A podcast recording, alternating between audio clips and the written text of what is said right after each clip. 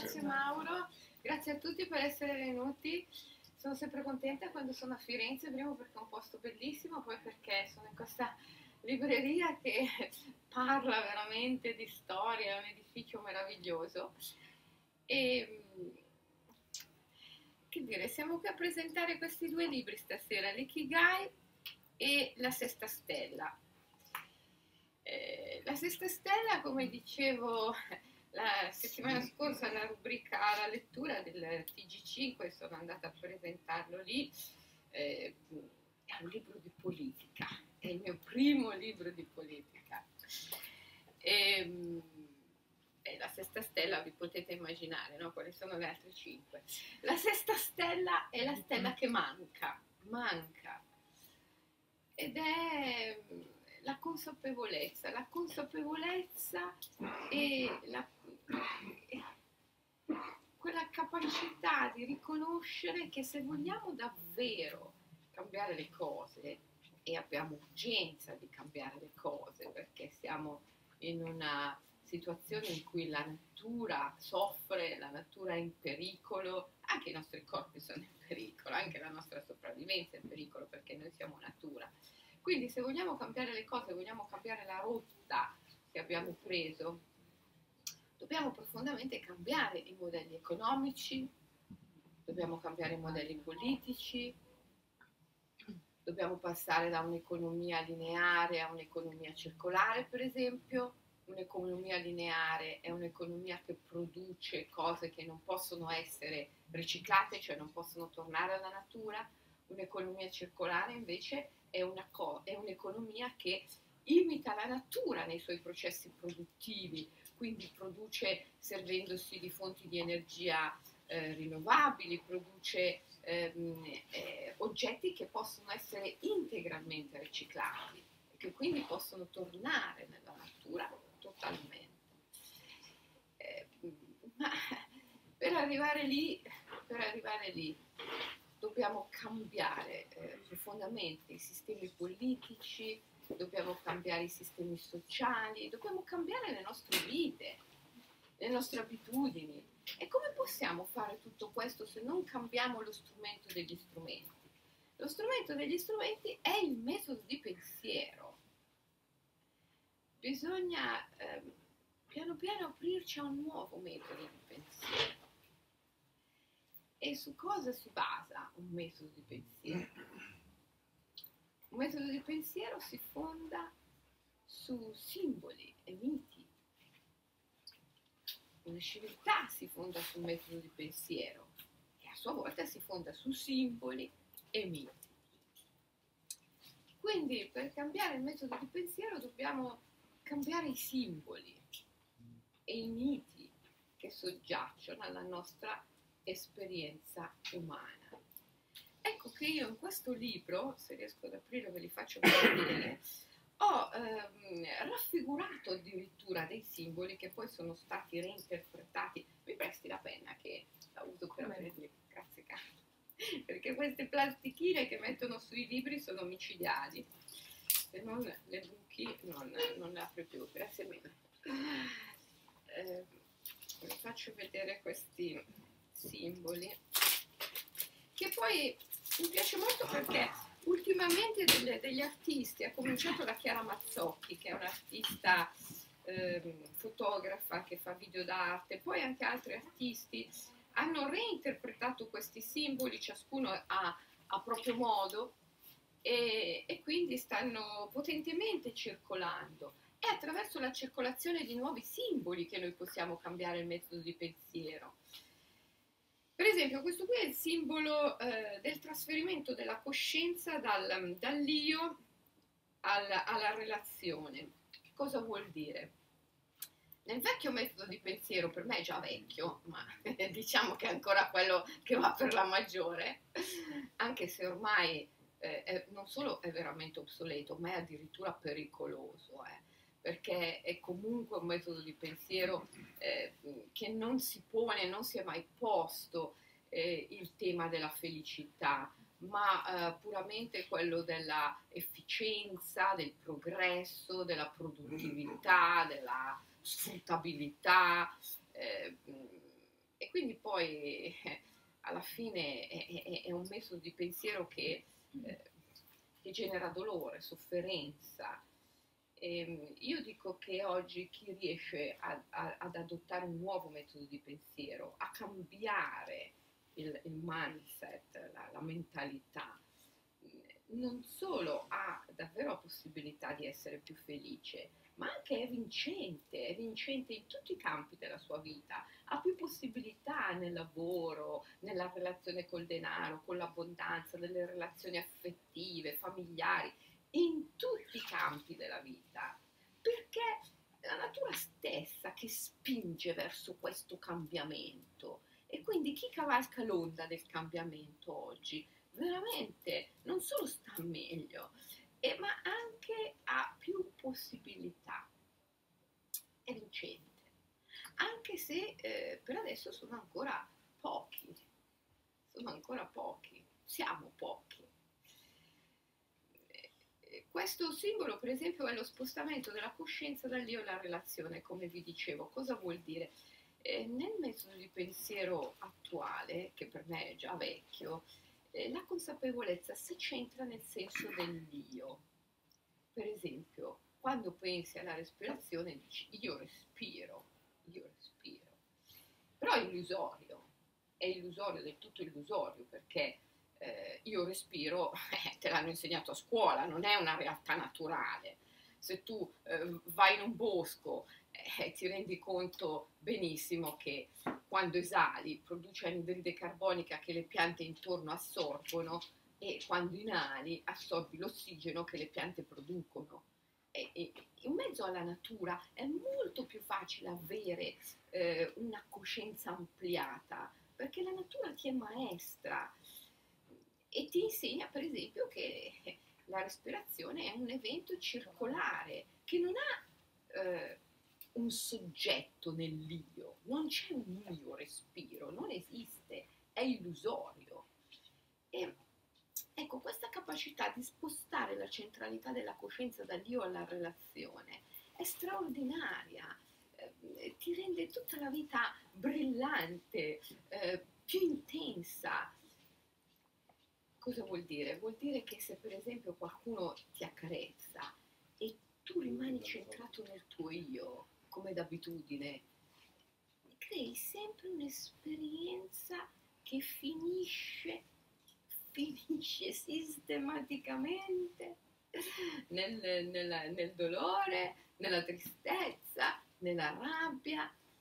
Per forza perché qualcuno ti accarezza, tu sei centrato nell'io e l'io è un principio separatore, quindi divide l'io dal tu attraverso il giudizio, per cui incominci a pensare cose del tipo, ah, eh, sì, mi accarezzi, forse vuoi qualcosa da me, oppure, ah, ma non mi stai accarezzando bene, insomma, non, no, non mi vuoi bene, si capisce che non mi ami, oppure, ah, sei troppo distratto, sei troppo... Cioè, l'io giudica l'esperienza e separa l'io dal tu, separa se stesso dall'altro. Se invece tu prendi la coscienza e la sposti e la metti al centro della relazione, allora sei la carezza. Se sei la carezza è meraviglioso perché allora sei la dolcezza, la liscezza, la ruvidità, il calore. Ehm, sei tutte queste sensazioni all'ennesima potenza, al di là di ogni eh, giudizio mentale. Sei capace di includere ogni sensazione, come se tu fossi più vivo, vivo ad un grado di intensità maggiore perché essere vivo non è mica una conseguenza dell'essere nati, eh. essere vivi è una con- condizione che si conquista e si può conquistare a gradi di intensità sempre più crescenti. E come spostare la consapevolezza dall'io alla relazione? In verità è semplice, è tanto semplice, perché è naturale. Noi ce l'abbiamo costretta la consapevolezza nell'io. È un atto forzato è un atto di prepotenza relativo a una civiltà, no? come diceva Italo Calvino. C'è una bellissima intervista di Pasolini a Italo Calvino in cui Calvino eh, eh, dice, ehm, eh, scusate, Ungaretti Ungaretti dice a Pasolini, la civiltà è un atto di prepotenza nei confronti della natura, è un atto contro natura. Questo mettere la centralità della coscienza nell'io è un atto di prepotenza. Quindi quando tu la vuoi portare fuori, diventa è, è semplice, è naturale, è naturale. Certo, bisogna che ti venga indicato come fare, perché non è un'operazione che puoi fare con la mente. Nessuno può uscire dalla mente con la mente, nessuno può andare oltre la mente con la mente. È qualcosa che ti deve essere indicato come fare. E da dove possiamo prendere questo come fare? Possiamo prenderlo da eh, quelle eh, culture, quelle eh, conoscenze, quei, quei cammini sapienziali che eh, non si sono mai compromessi con eh, la mente comune, con eh, il senso dell'io, con la gabbia mentale, ma sono sempre rimasti liberi. E lo sciamanismo, lo sciamanismo è uno di questi lo sciamanismo, i, i grandi cammini misteriosofici, eh, e, e, non si deve necessariamente andare lontano geograficamente eh, per andare a prendere questi, eh, queste conoscenze sapienziali. Anche noi ne siamo ricchi, eh, pieni, eh, basta che ci guardiamo un po' alle spalle. Eh, pensate per esempio a Platone, ma non solo, anche noi anche noi occidentali abbiamo una tradizione che potremmo definire sciamanica e che risale all'orfismo, al pitagorismo e che possiamo riscoprire dentro di noi. Lì ci sono le chiavi per spostare la coscienza dall'io alla relazione, sono chiavi del tutto naturali. Dobbiamo prendere insegnamento da ciò che abbiamo sempre considerato primitivo, comprendendo che ciò che è primitivo non è semplicemente qualcosa di più vicino al regno animale che quindi è da superare, ma all'opposto è qualcosa di più vicino alla beatitudine delle origini, a ciò che è l'uomo in uno stato libero e beatifico. E lo sciamanismo sicuramente è uno di questi elementi, uno di questi eh, grandi aiuti da cui possiamo attingere. Io, eh, appunto, essendomi occupata di sciamanismo da molti anni e essendo simultaneamente eh, psicologa, essendo stata anche allieva di un grande psicanalista che è stato James Silman, il padre della psicologia archetipica, eh, sento eh, che è molto importante costruire un ponte, un ponte tra eh, il passato e il presente per andare verso il futuro, è un ponte tra Oriente e Occidente per trovare un, un linguaggio comune attraverso il quale riuscire a esprimere una nuova mente. Aurobindo, il grande maestro del Purna Yoga, chiama, la chiamava overmind, una sovramente, una sovramente che è una mente in cui si uniscono il pensiero razionale e il pensiero del cuore. Se noi non riusciamo a trovare questo overmind, questa sovramente, abbiamo voglia di non produrre più cannucce di plastica piuttosto che eh,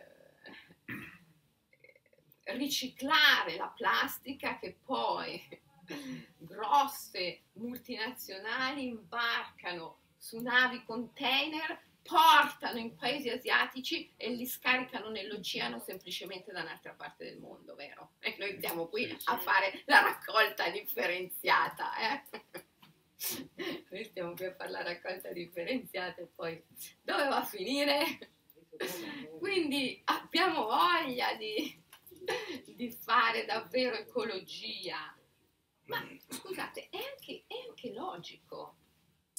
Come possiamo pretendere di salvare davvero la natura con lo stesso strumento col quale l'abbiamo condannata? Certo. La mente pensante. È chiaro che dobbiamo trasformare per prima cosa questo strumento. E, e questo libro serve a questo. Non c'è, il, il- il problema è che non c'è un interesse, non c'è un interesse a fare questo cambiamento. Per cui questo cambiamento, non c'è un interesse delle istituzioni a fare questo cambiamento. Questo è un cambiamento che deve venire dal singolo, dal singolo individuo. Ciascuno di noi che deve cambiare, è vero? Come diceva Brodsky, il grande poeta, che quando ha ricevuto il premio Nobel ha fatto un discorso bellissimo dicendo Dostoevsky ha detto che la bellezza salverà il mondo. È vero, verissimo, ma per il mondo è sempre troppo tardi. Il singolo individuo ce la può sempre fare. Questa salvezza, questo cambiamento è affidato al singolo individuo. E quindi siamo noi, ciascuno di noi, che deve fare questo. Traendone tra l'altro un grande vantaggio per la sua stessa vita per primo. Perché la tua mente, la mente ordinaria, la mente con la quale uno pretende di ragionare, di calcolare il vantaggio e lo svantaggio personale, non è uno strumento atto a portarti alla realizzazione alla felicità.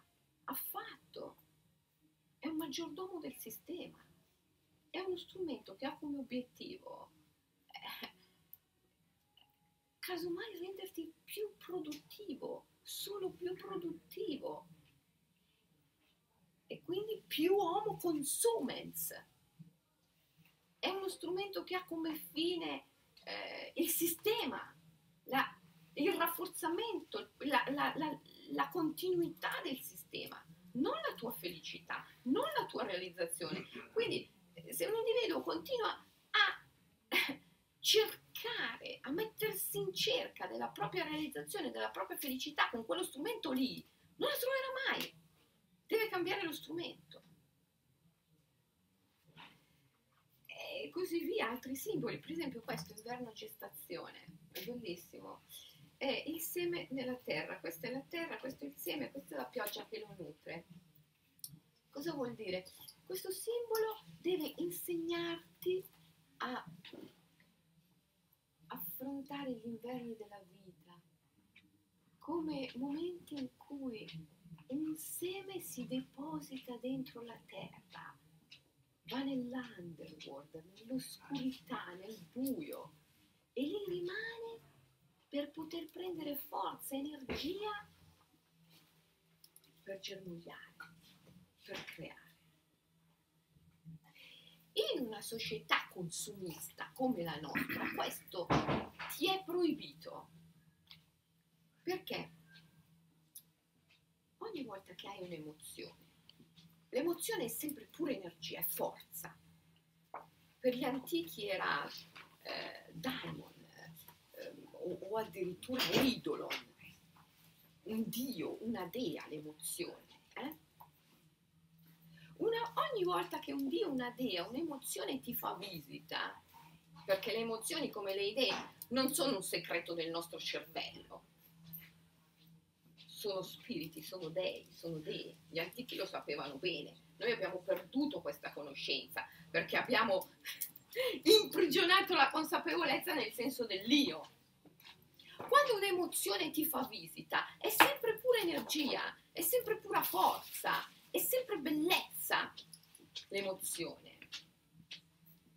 Ma siccome sei parte di una società consumista, sei spinto a giudicarla. Come la giudichi ne diventi immediatamente vittima. Perché il Dio, la Dea, si perturba, si adira. È vero? E ti rende vittima. Se invece tu riuscissi a entrare nelle tue emozioni come un seme entra dentro la terra quando è inverno allora l'emozione porterebbe frutti straordinari. Qualsiasi emozione, qualsiasi, anche quella di, di disturbo adesso che ci abbiamo, no? Uno entra dentro in questa emozione, disturbo, disturbo, disturbo, disturbo, disturbo, disturbo, interferenza, disturbo, disagio, disturbo, inter... so che sto provando disturbo, so che sto provando interferenza, so che sto provando disagio, ma non lo giudica, non è male, non è bene, non è male, semplicemente faccio questa esperienza, faccio questa esperienza, la includo. Uno dei grandi strumenti per arrivare a un nuovo metodo di pensiero è sicuramente quello di sostituire la morale con l'inclusione. La morale è terribile. Quante guerre, quante violenze abbiamo creato sulla base della morale. Ah, c'ho ragione io, no, c'è ragione, è giusto, è sbagliato, falso, è buono, è cattivo. Quante guerre, quante violenze sulla base di questo. Cambiare metodo di pensiero è passare dalla morale all'inclusione. Ma per prima cosa lo devi fare tu, sulle tue emozioni, sulle tue idee, che sono idola, te, idee. Sto provando una sensazione di disturbo, di disagio. Ok, la includo. So che sto provando questo. Dove la sento? La sento qui, la sento qui. La vivo, la respiro.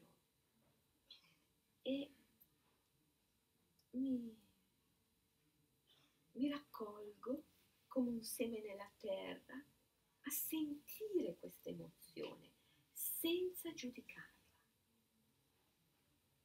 Io vi posso garantire che tutte le emozioni, tutte le emozioni, se voi avete la forza di comportarvi così, dopo pochi istanti diventano pura energia, pura forza, solo energia, solo forza, solo vibrazione allora comprendete che non avete bisogno di curare questo stato. Dovete solo celebrarlo. In una società desacralizzata come la nostra, la terapia desacralizzata è diventato l'unico modo per affrontare disagi, disturbi e problemi. Non è l'unico modo c'è un'alternativa all'esperienza terapeutica. È l'esperienza estetica, l'esperienza della bellezza, che è un'esperienza celebrativa, di accoglienza, di inclusione. Provo questa emozione, provo questa sensazione, la includo, la respiro, la celebro. Non la curo, perché curarla presuppone averla giudicata, averla già filtrata attraverso delle categorie terapeutiche di giudizio, di analisi. E se, come dicevano gli antichi, quell'emozione è una dea, è un dio, permettete che si perturbi, permettete che si adiri. E allora uno passa la vita a essere vittima essere vittima. È, come la chiamava il grande Hillman, una vana fuga dagli dèi. Perché cerco di curare qualcosa che invece devo solo riconoscere, vivere. Cerco di reprimere, di rimuovere qualcosa che invece di cui devo solo fare esperienza. ma essendo in una società consumista, è molto importante che tu giudichi le tue emozioni, che ne abbia paura, che le voglia fuggire, che le voglia cambiare, che le voglia trasformare. Perché? Perché così consumi metodi, sistemi che ti permettono di agire in questo senso e ce ne sono un'infinità e sempre di nuovi ne arrivano. Ma se ti svegli una mattina e dici sai che c'è? Non voglio più cambiare niente, voglio solo fare esperienza di ciò che è così com'è. Voglio essere capace di includere anziché di giudicare. Sei libero. Che cosa possono più venderti? Sei libero.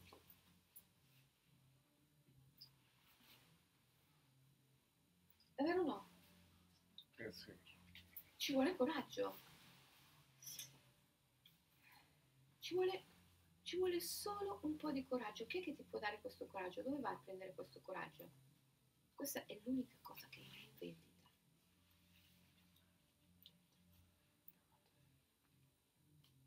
Dentro.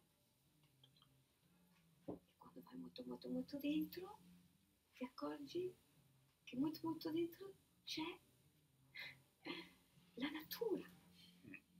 Perché la natura, la bellezza è lo specchio, lo specchio di ciò che è più intimo dentro di te. La natura ti può dare questo coraggio.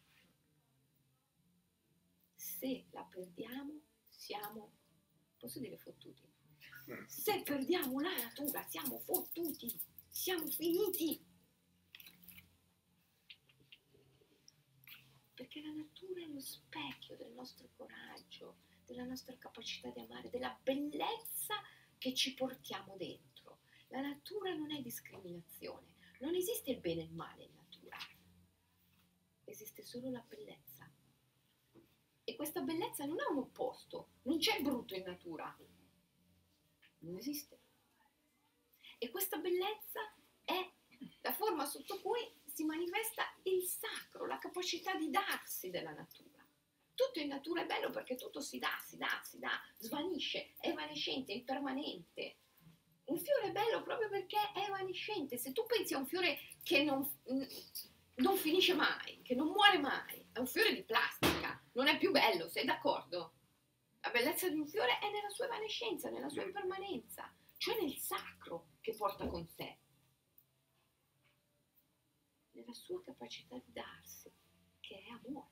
La bellezza è amore. E la natura è il riflesso di quell'amore, di quella bellezza che tu ti porti dentro.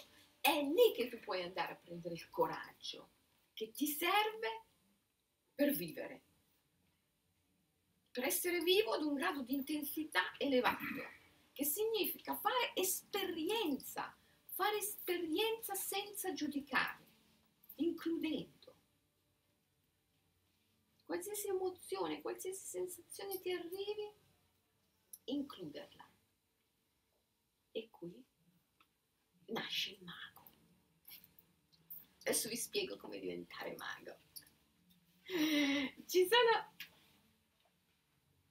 vari livelli di evoluzione della consapevolezza e qui salto da un libro all'altro, nell'Ikigai sono spiegati questi passaggi a un primo livello uno è vittima, è vittima perché tiene la, la consapevolezza centrata nell'io, quindi è diviso dal tu, diviso dal resto, e tutto gli cade addosso. Crede nell'oggettività delle cose, nel materialismo. Per forza, quando la coscienza è dentro, prigioniera nel, dell'io, si crea questa sensazione che tutto sia oggettivo, materiale. E quindi la vittima è quello il quale pensa tutto accade a me, tutto accade a me e passa la vita a parare i colpi.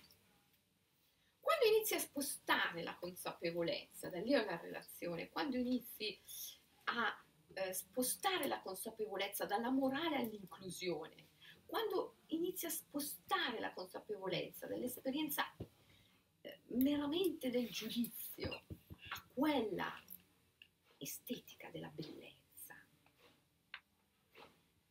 allora incominci a renderti conto eh, che non è vero che sei in una realtà oggettiva o materiale o sostanziale, ma che tutto è immagine, sogno, apparizione. Come dicono i buddisti, samsara, la grande ruota delle illusioni, o citta maya dicono i buddisti inganno della coscienza, è come un miraggio, come un sogno. Nel, nella psicologia del profondo, nella psicologia archetipica, immaginale, possiamo utilizzare questa espressione, a me piace tanto, grande imago. La vita è come una grande immagine, un sogno, un'apparizione, addirittura come un ologramma, oserei dire, un frattale, in cui il tutto nella parte la parte tutto.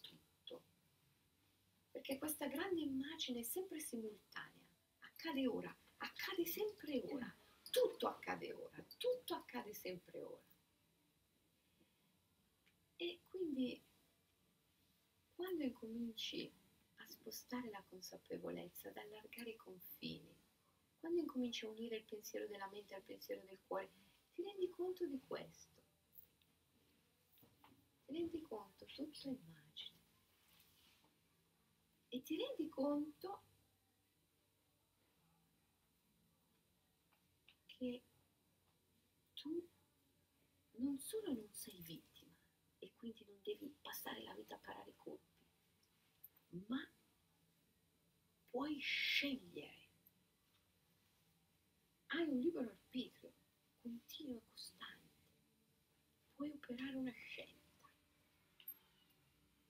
In questo mundus imaginadis, questo mondo immaginale, come lo chiamava Enrico Pen, tu puoi decidere, puoi scegliere. Questa scelta è sempre una e una soltanto. Puoi scegliere il controllo, il potere o l'amore. Se ti trovi di fronte a un'emozione e stai vivendo un'emozione, qualsiasi se sia rabbia, frustrazione, tristezza, ansia. Sei lì con la tua tristezza, tu puoi scegliere. Esercito un controllo, esercito un potere. Ok? Buonitudine, prendo l'ansiolitico, reprimo, controllo.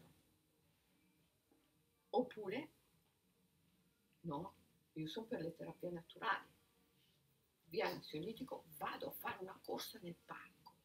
Cioè, perché corri? Perché questa tristezza, quest'ansia, quello che è, mi deve passare. Corro, corro e mi passa. Dici, ah, pianta che ti vengono le vene varie guarda che ti scoppia il cuore, adesso basta. No, corro perché mi deve passare. Io sono più forte di questa tristezza. Io sono più. Questa è la via del motivazionalista, io lo, io lo, chiamo il palloncino gonfiato, no? Però insomma va, va per la maggiore, eh, va la grande. Io devo, devo governare questa cosa. Eh? Oppure devo trasformarla. No? Devo trasformarla perché insomma è la strada del controllo, del potere non è la strada del mago. Il mago sceglie sempre l'amore. Il mago sceglie sempre il dialogo. Innanzitutto include. E quindi come sente questa tristezza, ansia, quello che è, la fa entrare e dice benvenuta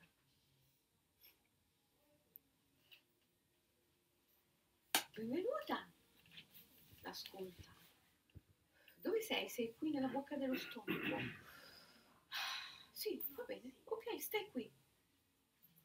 Ti ospito, sei mia ospite. Cosa posso fare per te?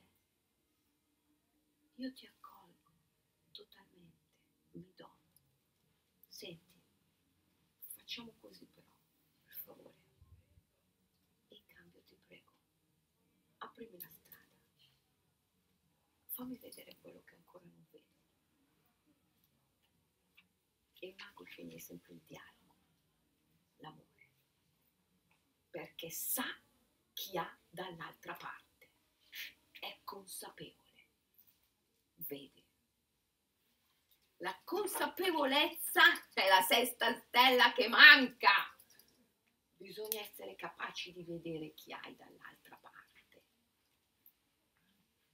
La nostra cultura è una cultura in fuga dall'invisibile, è una cultura che nega totalmente l'invisibile, perché è la cultura dello sfruttamento, della produttività.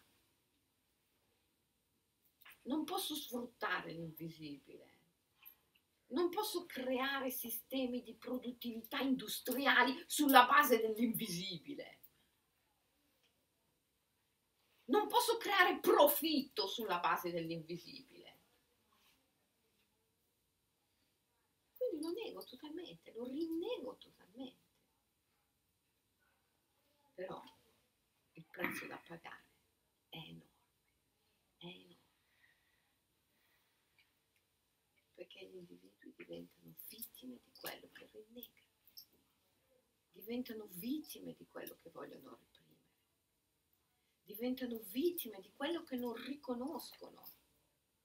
Per gli antichi, Platone ce lo dice chiaramente, gli dei andavano semplicemente riconosciuti, gli dei vanno riconosciuti. Riconoscere che non siamo soli, che l'io, l'io non è il Deus et macchina di tutta la creazione. È vero, l'esistenza è immagine, sogno, apparizione ma quando immagini non sei solo. Ogni creazione si fa in due. Potete pensare a una creazione che non si fa in due? No, no. Eh. Ogni creazione ha bisogno del numero due. Il numero due è la base dell'amore. Per amare bisogna essere in due però è un due particolare, è un due in uno, perché l'amore fa sì che i due elementi siano assolutamente inscindibilmente inseparabili e inseparati. Quindi è il due in uno, si dice adualità, ad, du, dualismo advaita, il due in uno, che poi alla fine è sempre un tre. È sempre un tre perché i due inscindibilmente uniti, distinti ma non separati, generano sempre qualcos'altro. È vero? E quindi si è sempre in tre. La Trinità. La Trinità, è vero? Che non è contabile. Perché anche la contabilità è un mito sociale. Eh? L'aquila non il giaguaro non conta quando insegue un branco di gazzelle, eppure sa assolutamente quante sono e quella che dovrà prendere.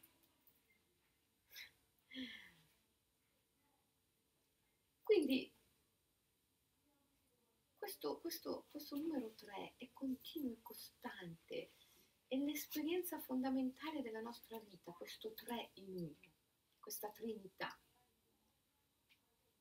Ogni volta che provi un'emozione, ogni volta che sei in relazione con qualcuno, ogni volta eh, che ti relazioni a un'idea, a un pensiero, ogni relazione, ogni relazione con un'idea, un pensiero, un'emozione, una persona, un evento, è questo, è un rapporto in cui tu puoi scegliere il controllo, il potere o il dialogo e l'amore.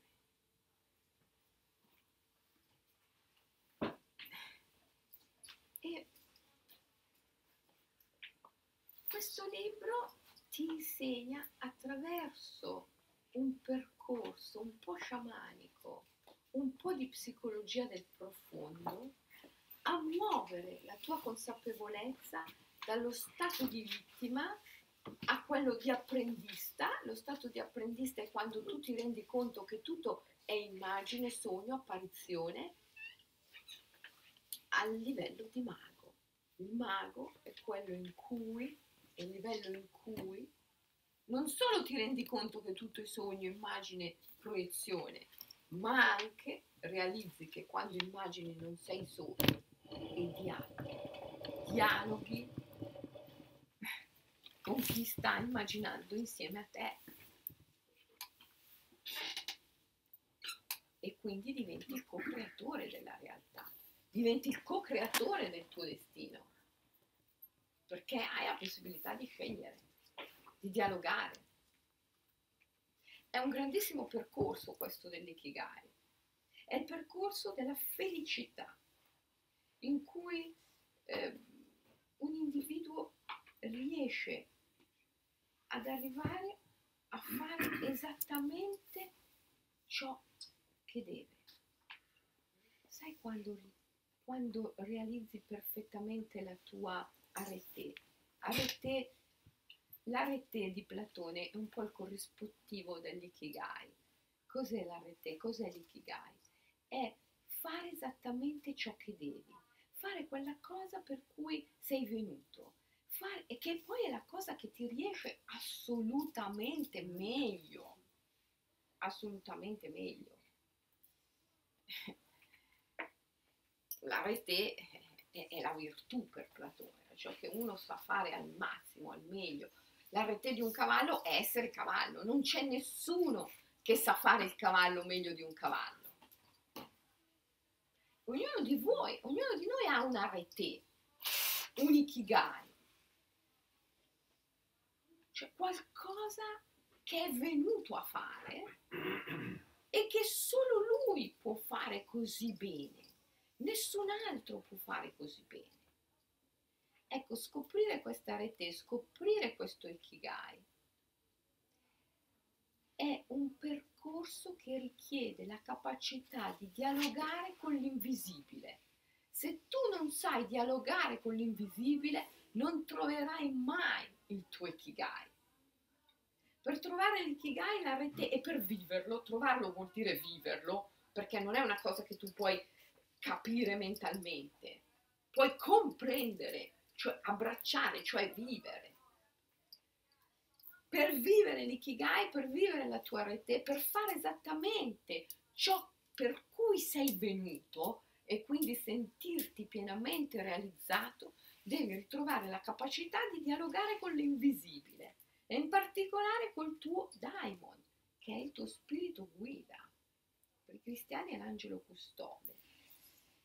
Eh, ma è un principio che si riflette in tutte le esperienze della vita. Quando provi tristezza è lì, lui è dentro la tua tristezza. Quando provi rabbia, lui è lì, è dentro la tua rabbia. Quando hai un'esperienza eh, di tradimento piuttosto che di integrazione, lui è lì nel tuo tradimento, nella tua integrazione. Lui è in ogni esperienza che tu puoi fare. Devi dialogare con ciò che è invisibile, con ciò che sta dietro gli individui che fanno parte della tua esperienza, con ciò che sta dietro le emozioni che fanno parte della tua esperienza, con ciò che sta dietro le idee, i pensieri. Devi dialogare con l'invisibile.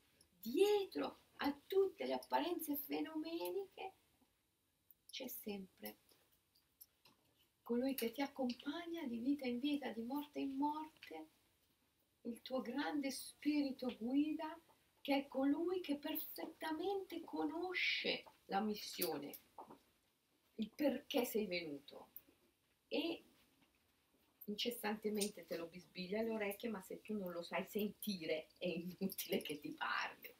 Devi recuperare la capacità di dialogare e quindi devi scegliere. In ogni istante tu puoi scegliere il controllo, il potere o l'amore, il dialogo. Devi iniziare dalle piccole cose. Eh, ti svegli la mattina e hai una sensazione d'ansia alla bocca dello stomaco, come la mia protagonista dello Zen e l'arte della ribellione, che sarà da qualche parte questo libro, no? Arianna. Si sveglia la mattina e ha una sensazione di ansia alla bocca dello stomaco. Cosa fai? Vai a fare una corsa, prendi un ansiolitico, bevi un bicchiere di camomilla, non so, cosa fai?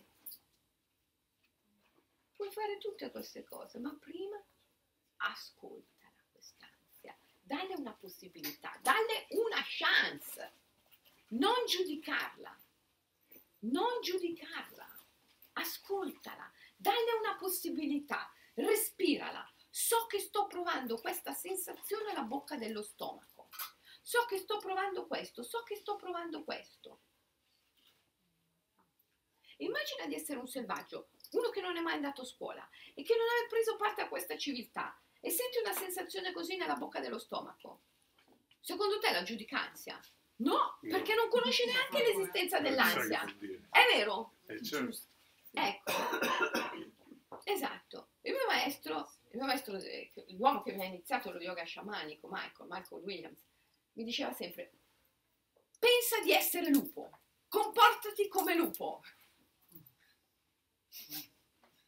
Ah, eh, io avevo 19 anni, ero piena di tensioni, ansie, problematiche di ogni tipo, di ogni tipo. Quando mi svegliavo la mattina e sentivo questo, facevo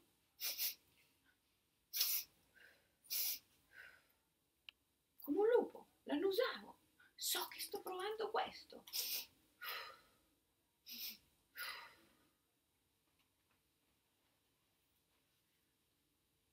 Immediatamente, perché bastano pochi istanti, eh, immediatamente la sensazione, qualsiasi sensazione, diventa energia. Perché ogni sensazione è pura energia. E a quel punto puoi dialogare. Ok, ti accolgo, benvenuta, siamo insieme. Ti prego, aprimi la strada, fammi vedere, mostrami, aiutami. Scegli il dialogo, scegli l'amore. Non il controllo, non il potere. Se no, gli dei ti asfaltano, ti asfaltano.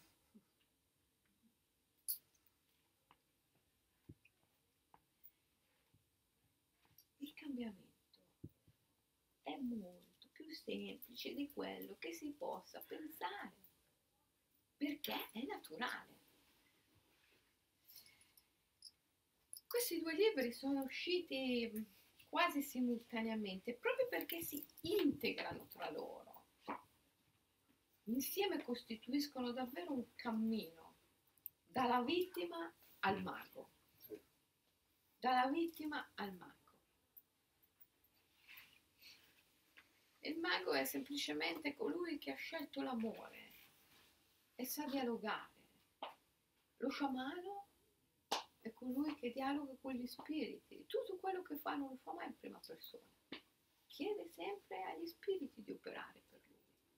A volte lo sciamano è anche un guaritore in certe tradizioni, ma non opera mai la guarigione in prima persona. Chiede sempre agli spiriti di operare per lui.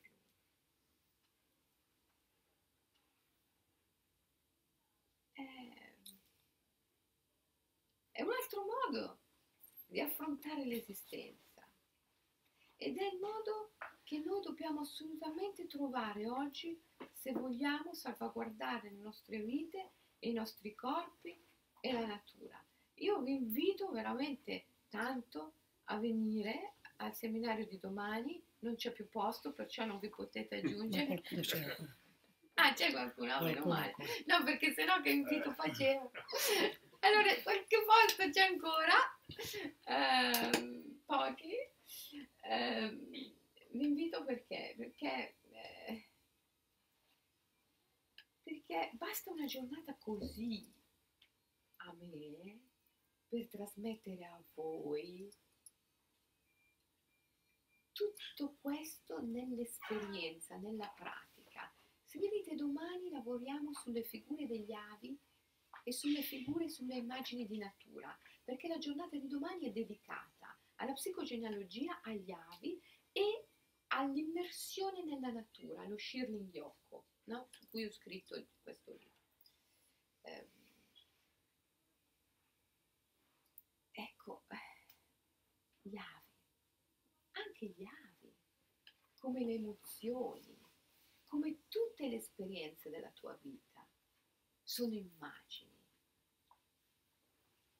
in greco antico la parola immagine si diceva eidolon, ma eidolon era sì, sia immagine sia simulacro, cioè era l'immagine simulacro di un Dio. Tutte le esperienze della tua vita sono simulacri della divinità. Anche i tuoi avi, anche i tuoi avi. Fin tanto che tu ti porti dentro di te immagini di avi, come si dice nello sciamanismo, perturbate, perché le hai filtrate strafiltrate, o addirittura da tutta la famiglia sono state filtrate e strafiltrate attraverso il giudizio mentale.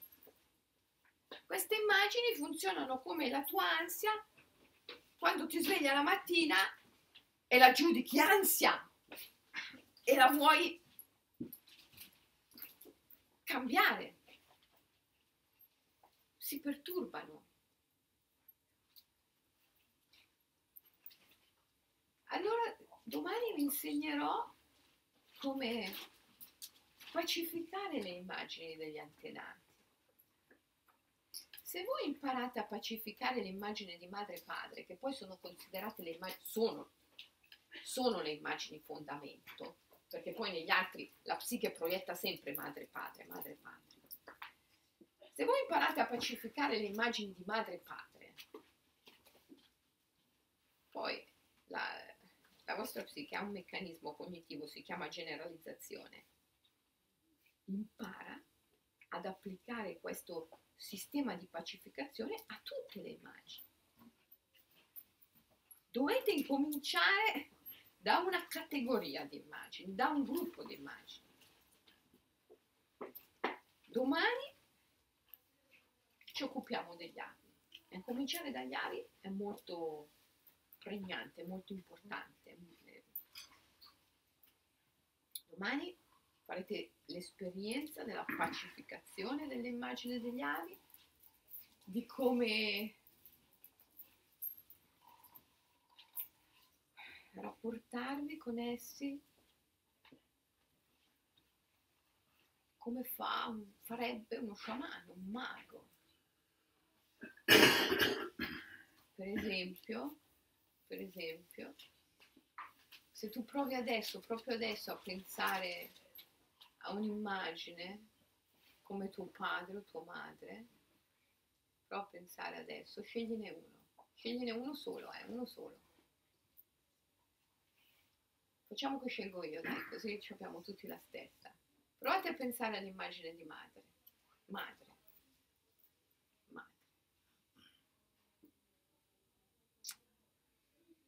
E pensa adesso lascia, lascia che arrivi, lascia che arrivi velocemente, senza troppo analizzare, velocemente.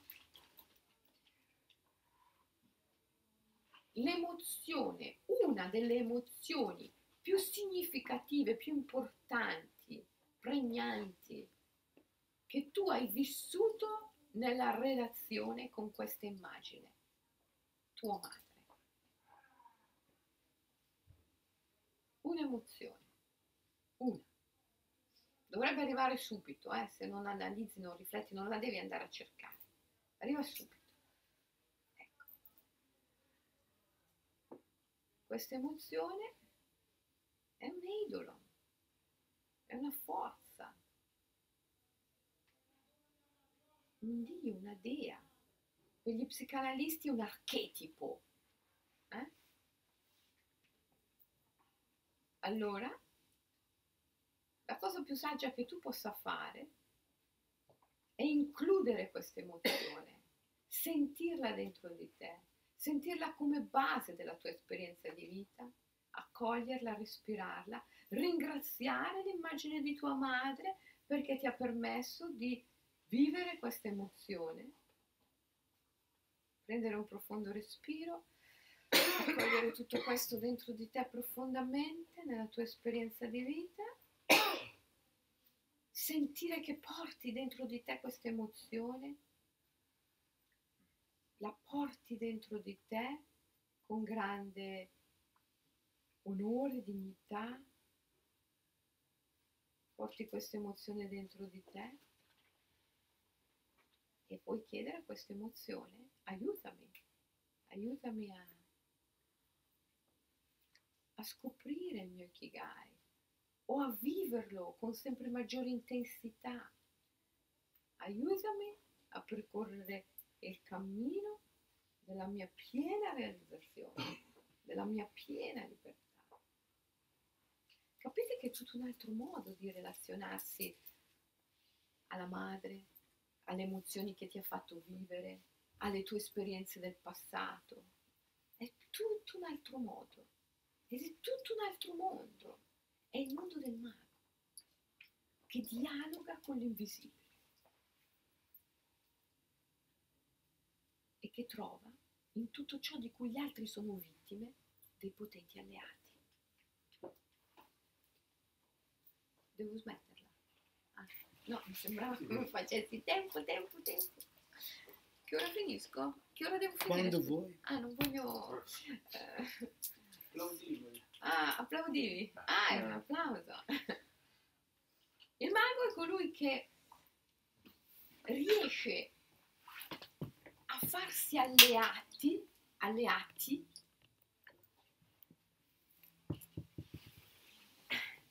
tutto ciò che, che rende vittime gli altri. Per cui trasforma in potenti alleati tutto ciò che gli altri rifuggono. Fuggono perché sono preda di questa sindrome terribile che Ilman ha chiamato la vana fuga dagli dèi, che è la vana fuga dall'invisibile.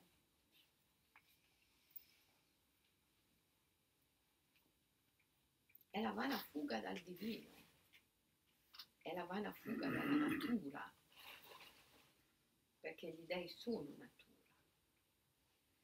E così domani impareremo a pacificare, pacificheremo i vostri antenati, le vostre emozioni, le emozioni più forti che avete vissuto nella relazione con gli antenati.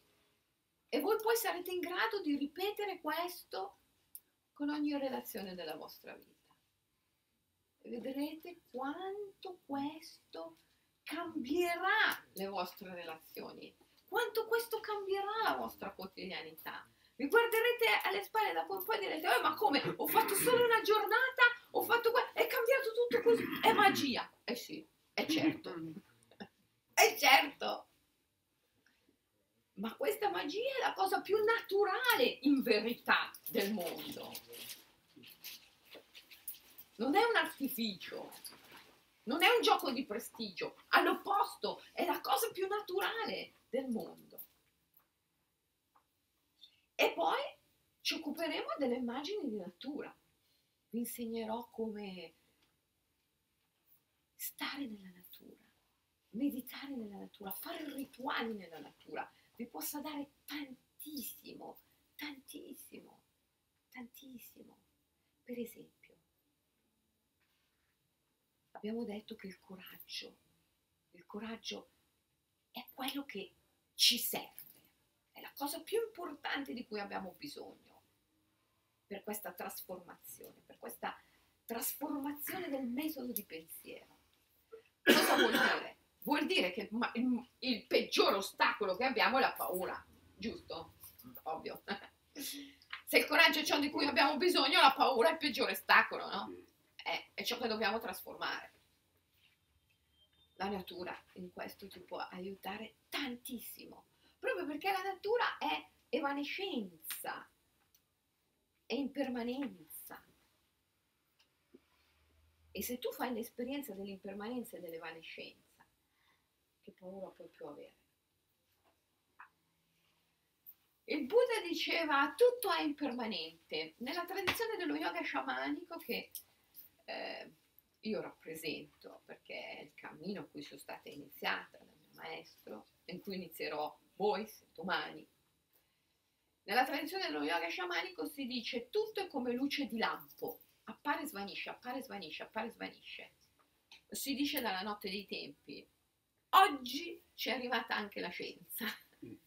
Eh, questo, questo modello dell'universo come grande ologramma pulsante.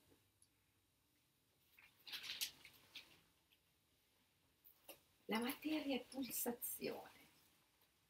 Pensate nel Lingam Purana, che è un antico testo indù, un, un Purana, c'è scritto l'esistenza e la danza di Shiva. Shiva danzando risveglia la materia e ne fa onde pulsanti. Questa è poesia, ma è anche scienza.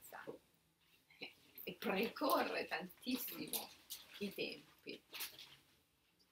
La natura è questa pulsazione continua. Tutto in natura appare e svanisce, appare e svanisce, appare e svanisce, non permane, non è permanente. Noi lo vediamo permanente, ma perché i nostri sensi sono condizionati, mediamente l'individuo è talmente condizionato nei sensi, nelle percezioni, è talmente vittima di questa citta maya, come la chiamano i buddisti, questo inganno della coscienza, che vede tutto in modo come, come sostanza materiale permanente, ma è un inganno dei sensi, non è reale. È dovuto al fatto che l'individuo ha paura e avendo paura, perché ha paura? Perché sceglie sempre il potere e il controllo, anziché l'amore. E quindi si trova in uno stato di colpa profonda e quindi ha paura.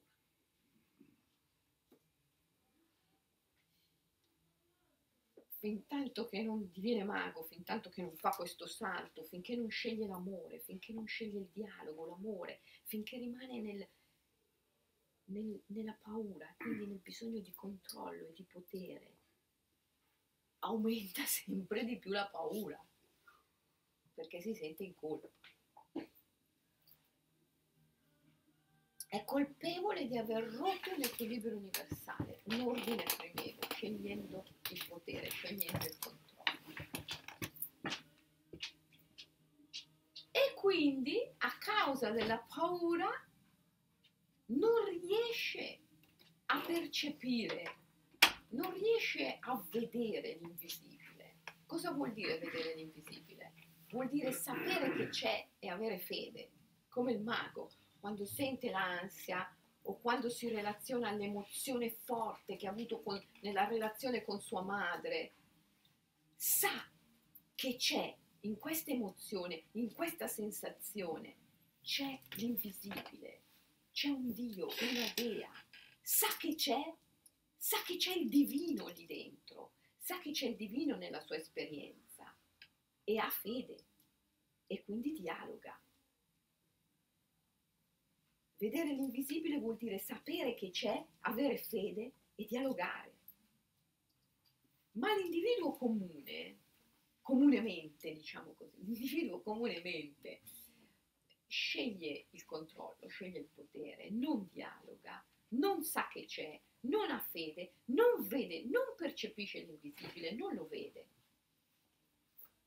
E quindi, di fronte a questa immagine, che l'esistenza che appare e svanisce, appare e svanisce, è pulsante, è in grado unicamente di percepire i momenti in cui appare l'immagine. Non è in grado di relazionarsi con i momenti in cui l'immagine svanisce. Fa così, è inconsapevole. Rimuove, rimuove, rimuove tutti i momenti in cui l'immagine svanisce e si relaziona solo ai momenti in cui l'immagine appare, dopodiché li lega insieme con un filo che si chiama senso del Dio e crea la sensazione della permanenza dell'immagine, della continuità dell'immagine. Ma è un inganno, è un inganno della coscienza, non è naturale. L'immagine appare e sparisce, è pulsante. Questa pulsazione vuol dire che nasce, muore, nasce, muore incessantemente si rinnova. Perché la morte e la nascita la morte e la vita sono simultanee, sempre simultanee. Questo è anche logico perché è ovvio che dal primo istante in cui hai iniziato a vivere hai iniziato anche a morire. Eh, però l'individuo, l'individuo non è capace di relazionarsi al momento del riassorbimento dell'immagine. Nello yoga sciamanico diciamo esalandosi al giorno, inalando la notte, esalando l'immagine si manifesta, tutto si manifesta, inalando tutto viene riassorbito, inalando manifesto, esalando riassorbo, inalando manifesto, esalando riassorbo. Ma la coscienza mm, mm, dell'individuo attuale non è consapevole del momento del riassorbimento, è consapevole solo del momento della manifestazione. Perché ha paura, ha paura dell'invisibile e quindi lo rimuove. E ha paura perché si sente in colpa, si sente in colpa perché sceglie il controllo, sceglie il potere e rompe un equilibrio. Come fai a uscire da questa gabbia? Vai nella natura, vai nella natura. Fai tre respiri. Senti che non sei tu che respiri. Io respiro, non è vero, te l'hanno insegnato a scuola, non esiste. Noi respiriamo. È un ciclo continuo, vero? È un ciclo continuo che ti unisce alla natura. Fai tre respiri, senti questo ciclo continuo.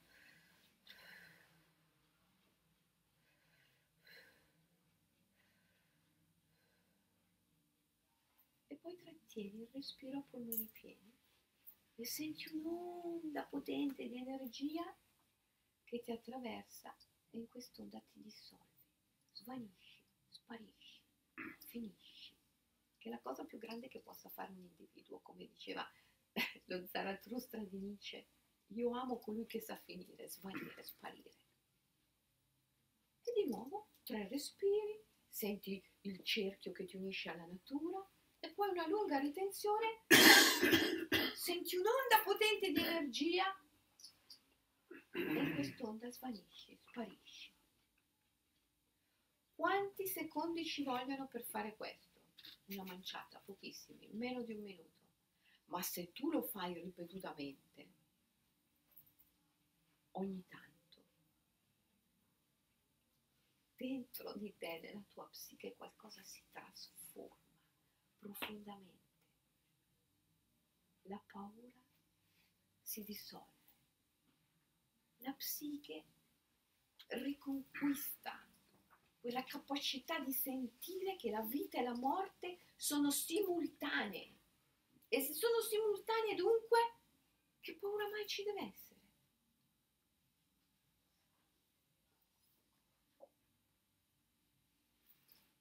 La civiltà è un atto di separazione della vita dalla morte. Attraverso questa separazione si genera tutta quella paura attraverso la quale poi gli individui diventano governabili. Io non dico che sia male la civiltà e la governabilità. Io dico che è male non essere consapevoli di questo, perché se uno non è consapevole lo subisce. Devi essere consapevole di che cos'è una civiltà. Allora puoi aiutare non solo te stesso, ma anche la tua civiltà a crescere. Altrimenti la subisci e questo non serve a nessuno. La civiltà è un atto di separazione della vita dalla morte, perché è l'atto col quale l'uomo sceglie il controllo, sceglie il potere sulla natura. E quindi incomincia a dividere la manifestazione dal riassorbimento, rimuove tutti i momenti del riassorbimento, fugge l'invisibilità e poi l'invisibilità viene a battergli sulla spalla a un certo punto e gli dice ehi, ti ricordi di me? E quello si terrorizza perché la chiama morte.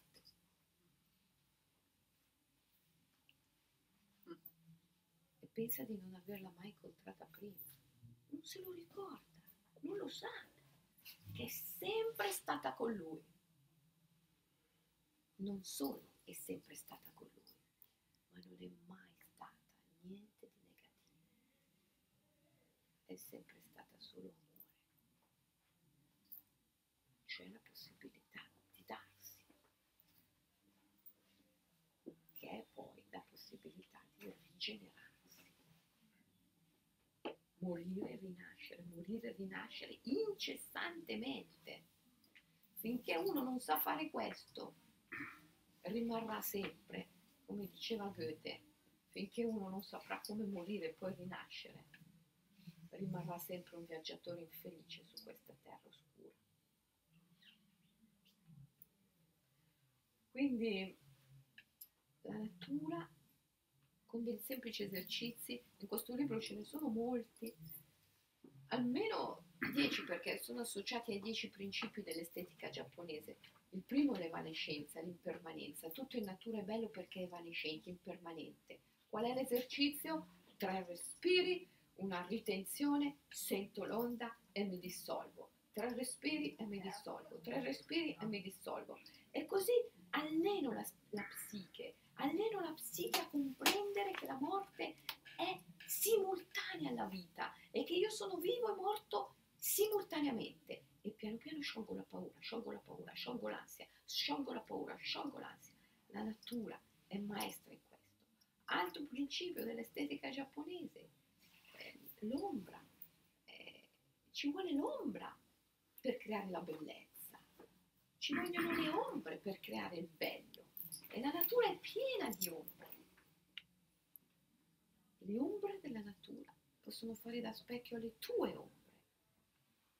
E se ti rendi conto che sia le ombre fuori, che sia le ombre dentro, non sono altro che l'essenza della bellezza, perché mai le devi curare o, o, o cambiare o addirittura tentare di eliminarle o trasformarle. Vivile, fai esperienza, accoglile, includile.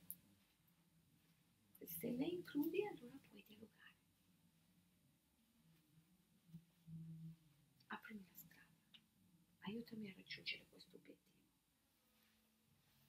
E quella che prima era un'ombra, da cui pensavi di dover fuggire, diventa il tuo più potente alleato e ti dice quale obiettivo vuoi raggiungere? Ok, andiamo insieme. A volte ti dice anche guarda che non ti conviene, però eh, ti consiglio di, di andare dall'altra parte. Ti aiuta. Ti aiuta non solo a raggiungere l'obiettivo, ma anche a comprendere qual è quello più giusto.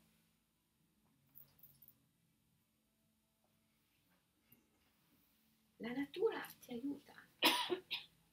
Ciò che manca, un altro principio dell'estetica giapponese è la mancanza. La bellezza è bellezza anche perché manca di qualcosa. In natura c'è sempre qualcosa che manca. Vedi un albero verde, bello, rigoglioso, cosa manca? E gli manca il giallo dell'autunno, il rosso dell'autunno. Vedi un bellissimo fiore, cosa, gli, cosa manca? E gli mancherà il bocciolo. Non c'è più il bocciolo. E così via tutto in qualche modo è mancanza in natura. E anche tu sei pieno di mancanze, è vero o no? Sono il tuo più grande patrimonio, la tua più grande risorsa. Vivi in un mondo consumista che ti insegna che le mancanze devono essere riempite. Ma riempire le mancanze non ti porta alla felicità, non ti porta alla, realizzazione, porta soltanto qualcuno ad arricchirsi tremendamente e quel qualcuno lì non sei mai tu. Per cui piantala di pensare di dover riempire le tue mancanze, vivitele. La mancanza non è assenza, è solo invisibilità. E se tu accetti di vivere le tue mancanze, prima o poi entrerai in relazione con l'invisibile. Devi stare con le tue mancanze. Sono la cosa più bella che possiedi. Ti racconto questa storia, dopo chiudo, anzi dopo vediamo se avete delle domande. Psiche, la tua psiche era una ragazza bellissima, ma un po' ingenua. Era fortunatissima perché stava col più bello di tutti gli dei, amore, Eros, la storia di amore psiche che ci racconta Puleio. Amore l'amava tantissimo. Ogni notte si accoppiava con lei, era il più bello di tutti gli dei. E ogni giorno le dava tutto quello che lei voleva, tutte le ricchezze, tu- tutto, tutto. Però le aveva posto una, solo una condizione, tu non mi potrai mai vedere, io ti amerò, ma ti amerò di notte al buio, tu non mi potrai mai vedere. Sì che aveva tutto, ma amore l'amava così tanto che voleva anche che lei avesse la piena consapevolezza la libertà. Voleva farla crescere, voleva darle la possibilità di crescere. E allora un giorno ha fatto sì che le sorellastre di psiche, che sono la mente, la mente, la tua mente che analizza, che giudica, incominciasse a giudicare, a dire psiche, ma tu sei sicura che quello lì è proprio un Dio? No, perché non si fa vedere? E se fosse che è il demonio? Eh, ma tu lo devi vedere. E dai, e dai, e dai, alla fine psiche una notte ha acceso un lume. E quando ha acceso il lume ha visto il, il più bello di tutti gli dei e si è resa conto della sua fortuna immensa. Ma in quello stesso istante una goccia d'olio dal lume è caduta sul corpo di amore. Lui si è svegliato, ha capito che lei l'aveva tradito e l'ha mollata per sé. E l'ha mollata, non per sé. L'ha mollata. L'ha mollata e Psiche adesso deve passare attraverso tutta una serie di prove, eh, difficoltà, fatiche per ricongiungersi con amore.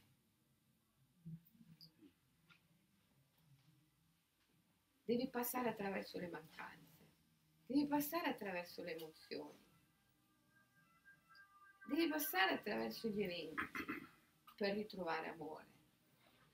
E la prova grande sta nel smettere di giudicarli, nell'includere, nell'includere, nell'includere, nell'includere ogni esperienza con grande fede che tutte queste esperienze vengono da lui, vengono da amore e hanno l'unico scopo di farti crescere e di portarti alla libertà e al risveglio. Includi tutte le esperienze senza giudicarle. Fai esperienza. E senti, senti che dentro ogni esperienza, dentro ogni evento, c'è un ente, un'entità, uno spirito, un Dio, un'idea, un aspetto del divino e dialoga, dialoga, dialoga. Non scegliere il controllo, non scegliere il potere, scegli il dialogo. Come fare? Ci vuole un'iniziazione, perché non puoi imparare questo con la mente. Nessuno può imparare questo con la mente, perché nessuno può andare oltre la mente con la mente. Ci vuole un'iniziazione. E questo è quello che facciamo domani. Un'iniziazione. Utilizzeremo in particolare le immagini degli avi e quelle della natura. Quindi la psicogenealogia e lo Shirin Yoko. Intanto, nel frattempo, se tra cui domani mattina ti leggi l'Ikigai la sesta stella, Mhm. ti può essere molto utile. No, vabbè, non è che devi leggerli per forza stanotte, però leggili. Leggili per te, leggili per la natura, eh, leggili per i tuoi figli, i tuoi nipoti, affinché possano ancora avere una bellezza da godere e soprattutto perché la bellezza è, è- è- è la misura, lo- è lo spessore della libertà. Senza bellezza non possiamo essere liberi. Avete delle domande?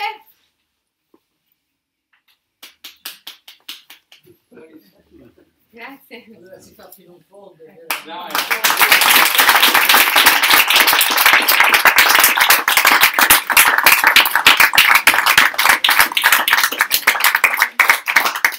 Grazie. Avete delle domande? Volete dire qualcosa? Una cosina.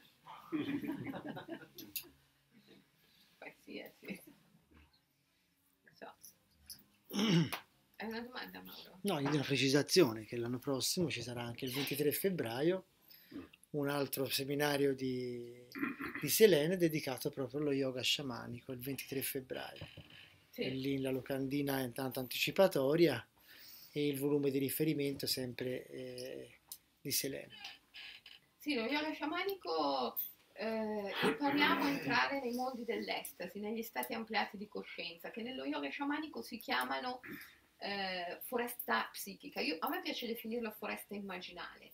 Vi insegnerò come entrare nella foresta immaginale, che è lo stato dell'estasi, lo stato ampliato di coscienza. Lo, lo yoga sciamanico non c'entra con lo yoga da palestra, eh. lo yoga sciamanico lo yoga del colophon.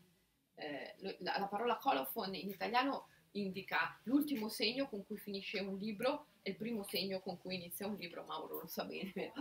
E nello yoga viene usata questa parola per indicare l'attraversamento della grande soglia. Per cui, eh, come il mio mestiere, eh, la psicopompia, no? quando mi chiedono che mestiere fai, faccio la traghettatrice. Vi accompagnerò oltre la grande soglia e faremo il torno. Io faccio una domanda, perché mentre parlavi, no, Eh. riferita alla sesta stella, allora mi veniva in mente un po' la nostra educazione cattolica no? Che Però mi alzo così Grazie, vedi, io grazie.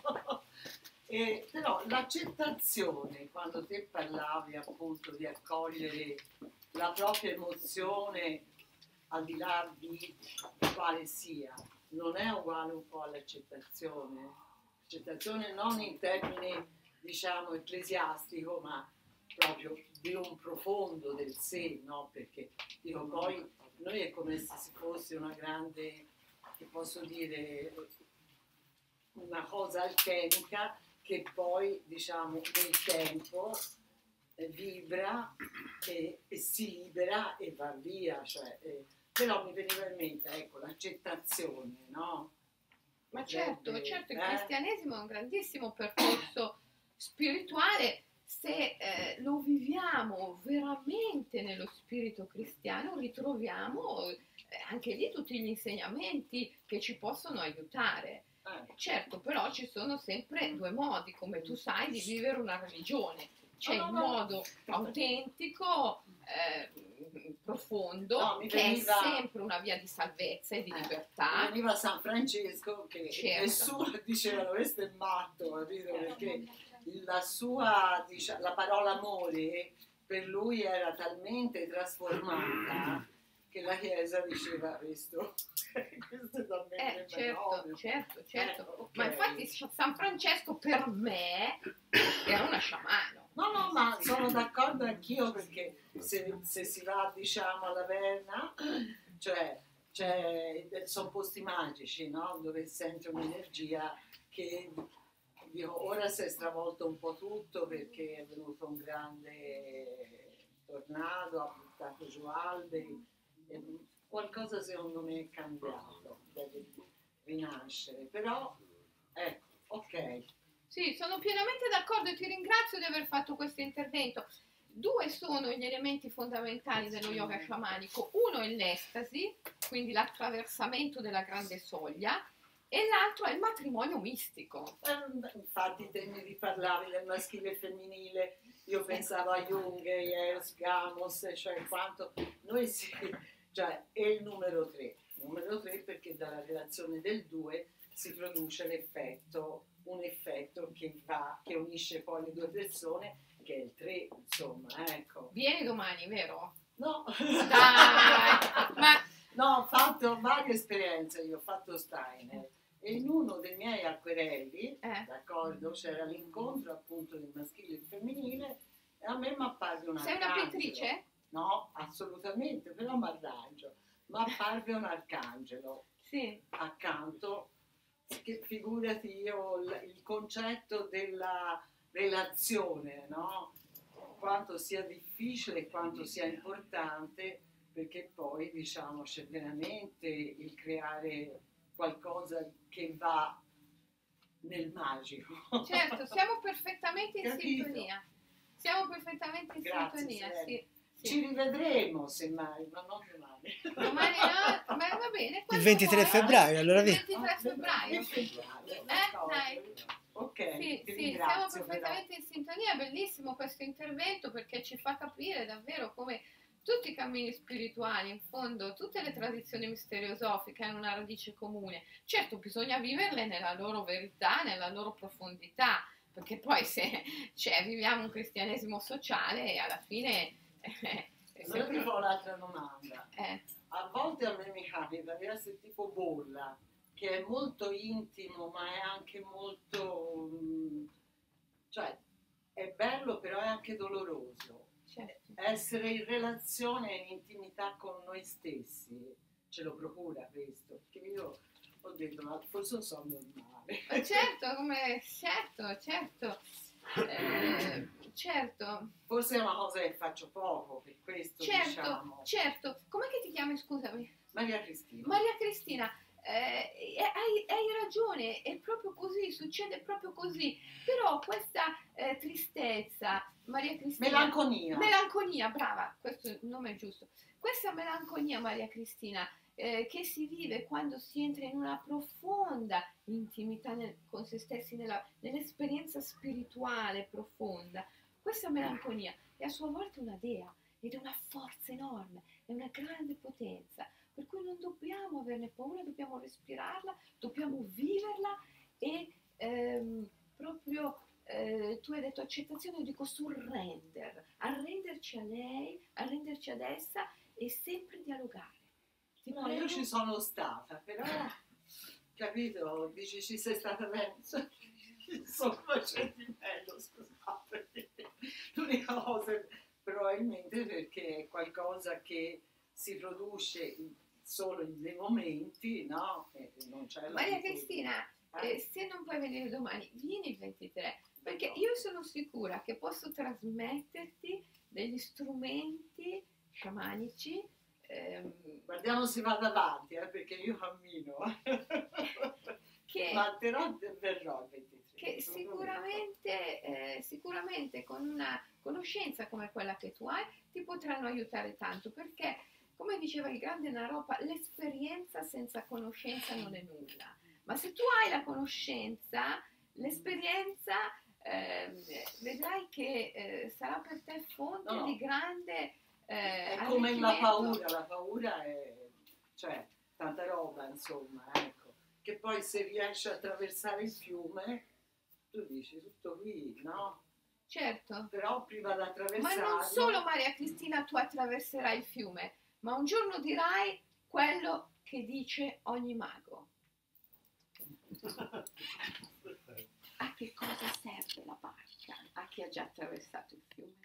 Il famoso ponte, eh, ho capito. Questa è il- il- la formula psichica del mago, una delle formule psichiche più importanti dell'arte ehm, magico-sciamanica è questa. A che cosa serve la barca? A chi ha già attraversato il fiume. Ok, grazie. Grazie, grazie a te, grazie a te. No, A- Avete altro da, da chiedere, da dire? Non volete dire niente? Qualsiasi cosa, anche, so, come faccio a perdere la pancia? Come faccio a sposare l'uomo che amo? Come faccio a lasciare l'uomo non- con cui non voglio più stare? Come qualsiasi cosa. Voglio dire, scrivete e vi sarà risposto, perché se sono qua, perché alcuni anni fa ho scritto a Serena Calloni Williams che lei risponde, anche il sito che ha, e pian pianino è iniziato il mio percorso di risveglio che mi ha portato alla salute, quindi so che lei oggi ha gettato dei semi che germonieranno magari nei prossimi giorni, quindi scrivete, c'è il sito serenacalloniwilliams.com non so se lei o i suoi assistenti, ma vi risponderanno e saranno tutte delle nuove chiavi di, di un percorso verso la meraviglia. Sì, sì, rispondiamo sempre a tutti. Io personalmente cerco di rispondere a tutti quelli che hanno bisogno, mi scrivono e fanno domande da cui si vede che veramente c'è una voglia di eh, ricercare la, la verità. La verità non esiste una verità finale, ma cercare la verità è già di per sé la verità. La ricerca è, è già la meta il cammino è già a meta. Quindi cercate, siate cercatori della verità. Purtroppo in una società desacralizzata come la nostra, eh, chissà, eh, è solo interessato sempre al sapere, alla ricerca della verità. E, ehm, e chi ha il potere invece in una società desacralizzata come la nostra non sa. Sì, certo, ha, un, ha, una certa conoscenza, ma una conoscenza di tipo tecnico, strumentale, strategico, non ha la vera conoscenza. E chi ha la vera conoscenza non è interessato al potere, ma solamente alla ricerca della verità. E quindi chi sa non ha il potere e chi ha il potere non sa. Questo è tipico di una società desacralizzata, come è tipico il modello terapeutico propagandato ad oltranza. Eh, per cui non c'è alternativa, o perlomeno pochissimi la conoscono. L'esperienza estetica. L'esperienza estetica è la grande alternativa all'esperienza terapeutica desacralizzata. Eh, ma pochi, pochissimi lo conoscono, pochissimi percorrono questa strada, la strada della bellezza. Eppure certo, assolutamente certo, che la bellezza salverà il mondo in particolare salverà coloro i quali riescono a comprenderla, comprenderla, abbracciarla. Perché per il mondo io sono d'accordo con Brodsky, è sempre troppo tardi. Però il singolo individuo ce la può sempre fare. Ce la può sempre fare.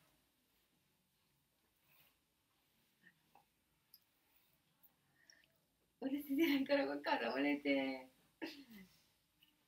il matrimonio mistico, volete che vi dico due parole sul matrimonio mistico prima che ci salutiamo? Sì. Che per gli alchimisti sono le nozze alchemiche, quello di cui parlava anche Maria Cristina, no? Ieri se... Eh, il matrimonio mistico è la condizione in cui tutto esiste fondamentalmente. È questa grande unione umano-divino eros e psiche, amore e psiche, che poi è l'unica realtà possibile. Perché capisci che tutto il resto è maschera. La parola persona viene dall'etrusco perso, vuol dire maschera. Gli eventi sono immagini, sono, sono simboli. Viviamo in un universo simbolico. La parola simbolo viene dal greco sumballo, che vuol dire mettere insieme, unire. Dire che tutto è simbolo vuol dire che tutto serve ad unire qualcosa. Cosa? L'umano e il divino. L'umano e il divino, umano-divino è la vera relazione, è la relazione che sta dietro tutte le altre relazioni. Quando sei nel matrimonio mistico sei nella piena consapevolezza di essere in questa relazione e quindi non sei più in relazione con persone, perso, maschera, individui, non sei più in relazione con eh, un mondo materiale, oggettivo, eh, o eventi meccanicistici che accadono in virtù di leggi meccanicistiche di causa ed effetto, che non sono le leggi del karma, quelle sono le azioni di, eh, quella, il karma è la legge di azione e reazione e accade su, su basi estetiche, poetiche.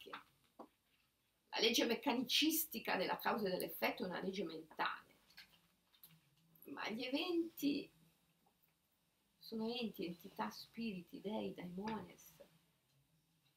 E, e quando vengono ingabbiati in questa legge si perturbano. Essere nel matrimonio mistico è sapere, vedere, con chi veramente sei in relazione, sempre. Quando ti relazioni a una persona, quando ti relazioni a un evento, hai sempre la consapevolezza della vera relazione, che è la relazione umano-divina. Perché questa è l'unica relazione possibile. Amore e psiche, questa è l'unica relazione possibile. E quindi quando sei nel matrimonio mistico sei, noi diciamo nello yoga sciamanico, nel piacere immoto il piacere che non fluisce mai via perché non dipende da nessun oggetto esterno. Sei sempre in una condizione di piacere, di gioia, di beatitudine. In modo.